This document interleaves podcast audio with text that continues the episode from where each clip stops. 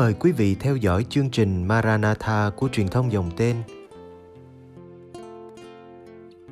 Chương trình hôm nay gồm có 300 câu hỏi thường gặp nhất về đạo công giáo. Bây giờ kính mời quý vị cùng đón xem chương trình.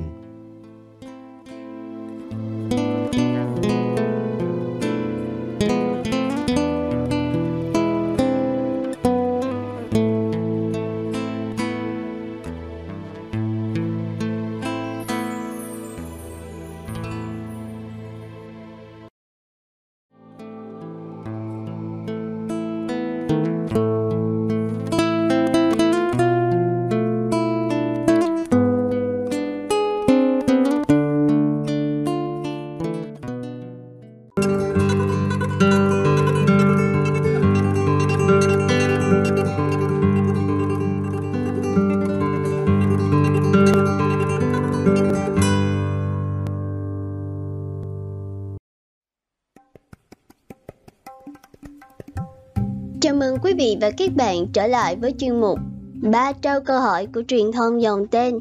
Câu hỏi trong ngày hôm nay của chúng ta liên quan đến với một chủ đề rất quen thuộc với các tín hữu, đặc biệt là người công giáo Việt Nam. Đó là các thánh tử đạo. Các bạn có biết tại Việt Nam có bao nhiêu vị thánh và chân phước tử đạo không? Và đâu là vị tử đạo tiên khởi của giáo hội Việt Nam? Mình sẽ cùng các bạn trả lời ở phần cuối câu hỏi này nhé. Và câu hỏi của ngày hôm nay mà chúng ta cùng tìm hiểu là câu hỏi số 215. Câu hỏi 215. Thánh tử đạo là ai và đâu là những vị tử đạo đã ảnh hưởng đến giáo hội? Từ tử đạo có gốc Hy Lạp là matos, nghĩa là chứng nhân. Từ này muốn nói đến người đã kiên vững để làm chứng cho đức tin. Đối với một số kỳ tổ hữu, việc làm chứng này đã dẫn đến sự bách hại và cuối cùng là cái chết. Không giống như những hình thức tử đạo ngoài Kitô giáo, vốn cỏ vỏ cho bạo lực chống lại kẻ thù. Tử đạo Kitô giáo chính yếu dựa trên việc làm chứng cho chân lý. Chính kẻ bách hại kết tội cách sai trái, tra tấn và thậm chí có thể giết chết vị chứng nhân của đức tin công giáo. Qua từng thế kỷ, bắt đầu với giáo hội non trẻ ở Jerusalem, giáo hội đã chịu đựng nhiều làn sóng bách hại. Thánh Stefano được xem như vị tử đạo tiên khởi của giáo hội. Ngài đã chết trong tay người Do Thái, những người đã muốn loại bỏ tôn giáo mới mẻ này. Không lâu sau đó, đế quốc Roma đã tham gia vào cuộc bách hại vì họ xem Kitô giáo như một mối đe dọa cho lối sống thờ đa thần của họ.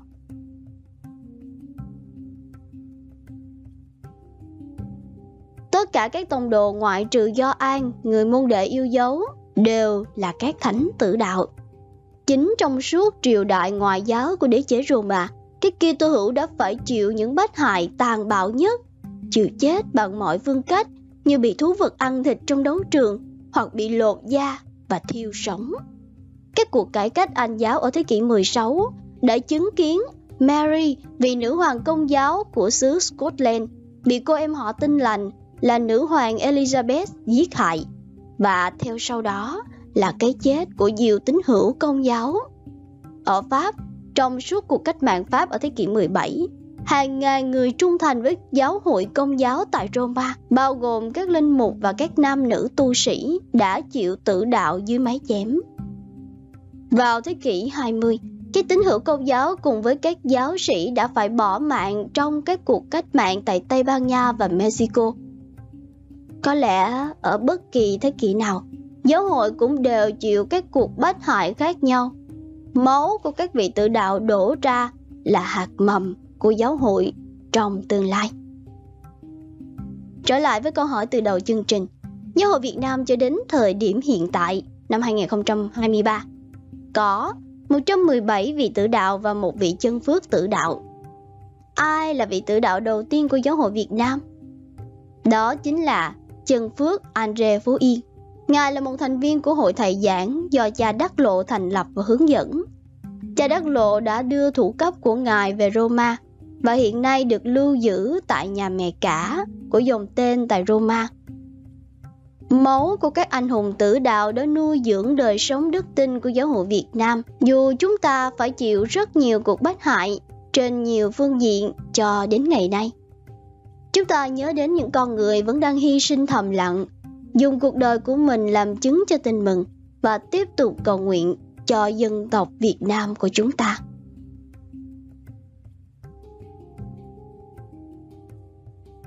Câu hỏi thứ hai liên quan đến những giai đoạn đầu tiên của giáo hội. Giáo hội trong giai đoạn đầu không thể không có sự hướng dẫn của các giáo phụ. Vậy các ngài là ai và công việc của các ngài là gì? Chúng ta cùng đến với câu hỏi 216. Câu hỏi 216. Các giáo phụ là ai và công việc của các ngài là gì?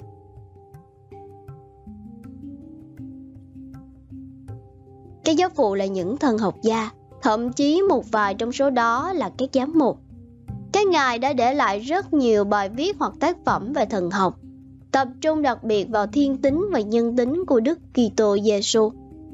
Trong một vài thế kỷ đầu của giáo hội, có rất nhiều nhầm lẫn và các giáo phụ đã dùng những bài viết của mình để loại bỏ lạc giáo và bảo vệ đức tin chính thống. Từ chính thống là một từ Hy Lạp, có nghĩa là suy tư đúng đắn. Nơi Đức Kitô Giêsu, kho tàng đức tin đã được truyền dạy cho các tông đồ, rồi bởi Chúa Thánh Thần và sau biến cố thăng thiên, kho tàng ấy khép lại với vị tông đồ cuối cùng, Thánh Gioan.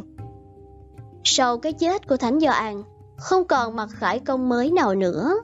Công việc của các giáo phụ và các công đồng chung trong việc ban hành giáo thuyết từ ngai tòa Thánh Phêrô là để cung cấp thêm những diễn giải rõ nét hơn cho các chân lý đã được mặc khải và tin tưởng.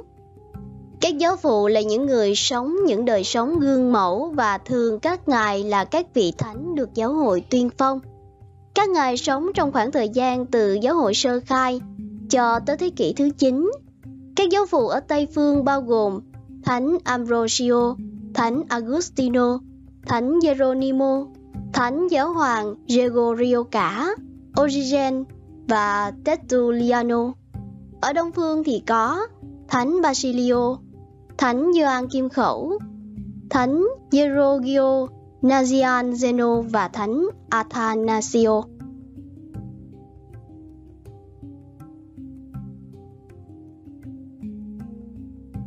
Thánh Athanasio đã sống trong suốt thời gian lạc giáo Arius chia rẽ giáo hội. Công việc chính yếu của Ngài là bảo vệ việc Chúa Giêsu ngôi hai trong ba ngôi chí thánh ngang hàng với Chúa Cha.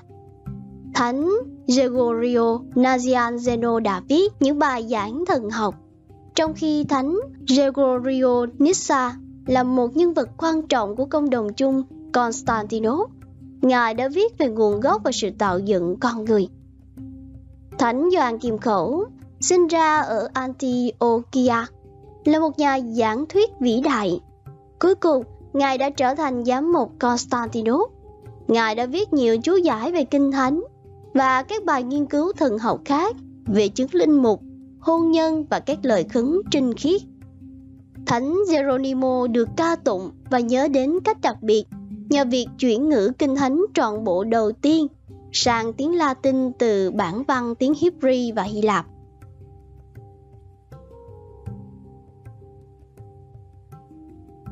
Cho đến lúc này, chúng ta đã tìm hiểu về các thánh tử đạo, rồi các thánh giáo phụ. Câu hỏi cuối cùng trong ngày hôm nay không liên quan đến các thánh, nhưng liên quan đến một vị vua. Một vị vua đóng vai trò rất quan trọng trong lịch sử Kitô giáo. Chúng ta cùng đến với câu hỏi 217.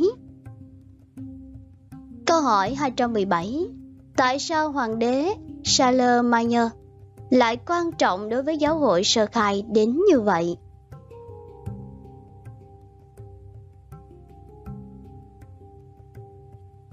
Charlemagne và Carloman là các hoàng tử của Pippin, vua xứ France khi vua cha qua đời, quyền cai trị lãnh thổ của vương quốc được chia đều cho hai hoàng tử. Sau cái chết của Kaloman, Salomayer đã thừa hưởng những lãnh thổ còn lại. Lúc này, dân Blobras, một dân người Đức có nguồn gốc ở phía Bắc Âu, đã không ngừng xâm phạm lãnh địa giáo hoàng. Về lãnh địa giáo hoàng, có một thời gian trong lịch sử, Đức Giáo Hoàng là nhà cầm quyền không chỉ về mặt thiên liêng, mà còn về mặt thế trần. Sau khi đế quốc La Mã bị chia cắt bởi 10 Goths và Vandals, lãnh thổ xung quanh Roma nằm dưới sự cai trị của các đức giáo hoàng, cho nên xuất hiện thuật ngữ lãnh địa giáo hoàng. Trước đó nhiều năm, hoàng đế đã di chuyển sang Constantinople, thủ phủ của đế chế Đông Phương. Ở Tây Phương, các vương quốc nhỏ hơn đã phát triển. Lãnh địa giáo hoàng vẫn tồn tại cho đến biến cố thống nhất nước Ý, bắt đầu vào những năm 1870. Lãnh địa này chính thức kết thúc với hiệp ước Laterano. Khi ấy, Mussolini thừa nhận vùng đất xung quanh Vatican như một quốc gia độc lập. Đức Giáo hoàng Ariano đã thỉnh cầu Salomayer giúp giải quyết vấn đề người Loba. Salomayer đã băng qua dãy Alper và đánh bại đạo quân ấy. Sau chiến thắng đó, ông đến Roma và đã nhận được nhiều trọng vọng từ Đức Giáo Hoàng. Sự can thiệp của Salomayer đã mang lại cả những kết quả tốt lẫn hậu quả xấu trong giáo hội. Hệ quả tốt đầu tiên là việc các kẻ thù của Đức Giáo Hoàng đã bị tiêu diệt và bất kỳ kẻ thù nào trong tương lai của lãnh địa giáo hoàng cũng sẽ phải chiến đấu với đế quốc Frank. Thứ hai, thời ấy có một tôn giáo mới được thành lập từ vùng Ả Rập, Hồi giáo, đang bắt đầu càng quét qua vùng Bắc Phi và đi vào Tây Ban Nha. Nhờ sự tập quyền của Salomon và sự bành trướng vương quốc của ông, Kitô giáo đã được bảo vệ.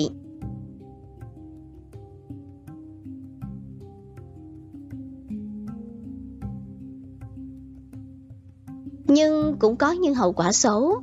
Salomayer đã không biết cách tách biệt việc quản trị ra khỏi công việc của giáo hội. Ông không ngừng can thiệp vào chuyện của giáo hội và cho rằng ông có quyền làm như vậy.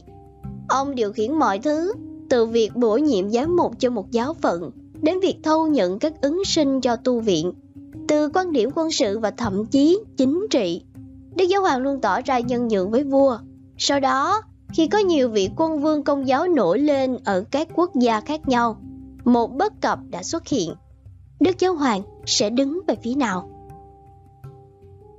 Dù sao đi nữa, người kế vị của Ariano, Đức Giáo Hoàng Leo III, đã bị các kẻ thù đánh cho một trận thừa sống thiếu chết vào năm 799. Một lần nữa, Salomayer đã ra tay giải cứu bằng cách sắp đặt một vệ sĩ bên cạnh Đức Giáo Hoàng. Sau đó, vua đã đến Roma và tham dự lễ Giáng sinh ở vương cung thánh đường Thánh Phêrô, nơi Đức Giáo hoàng Leo III đã tôn phong ngài là hoàng đế.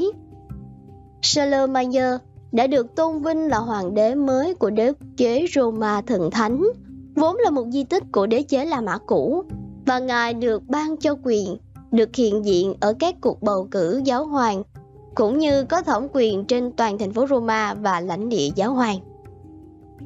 Những thế lực chính trị đôi khi giúp ích nhiều cho giáo hội qua những hỗ trợ về mặt kinh tế và ổn định chính trị. Nhưng đúng là khi người ta nhập nhằn giữa những gì thuộc về Thiên Chúa và những gì thuộc về thế gian thì có nhiều sự chẳng lành đúng không các bạn? Chúng ta cùng cầu nguyện cho Thượng Hội đồng đang diễn ra tại Roma, nơi Đức Thánh Cha, các giám mục và các tham dự viên được đầy ơn thánh thần. Như Đức Thánh Cha nói, không có thánh thần, không có cầu nguyện, sẽ không có thượng hội đồng. Hy vọng việc chúng ta tìm hiểu về giáo hội sẽ giúp chúng ta yêu mến giáo hội hơn và dấn thân để xây dựng giáo hội, trở thành nơi của thánh thần tình yêu ngự trị nhé. Hẹn gặp lại các bạn vào các số tiếp theo của chương trình 300 câu hỏi thường gặp về đạo công giáo nhé.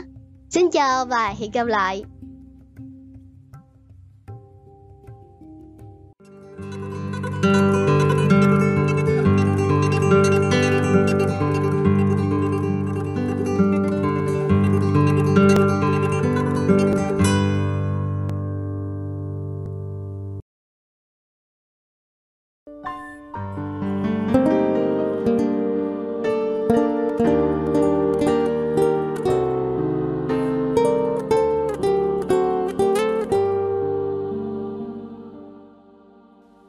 Cảm ơn quý vị đã theo dõi chương trình.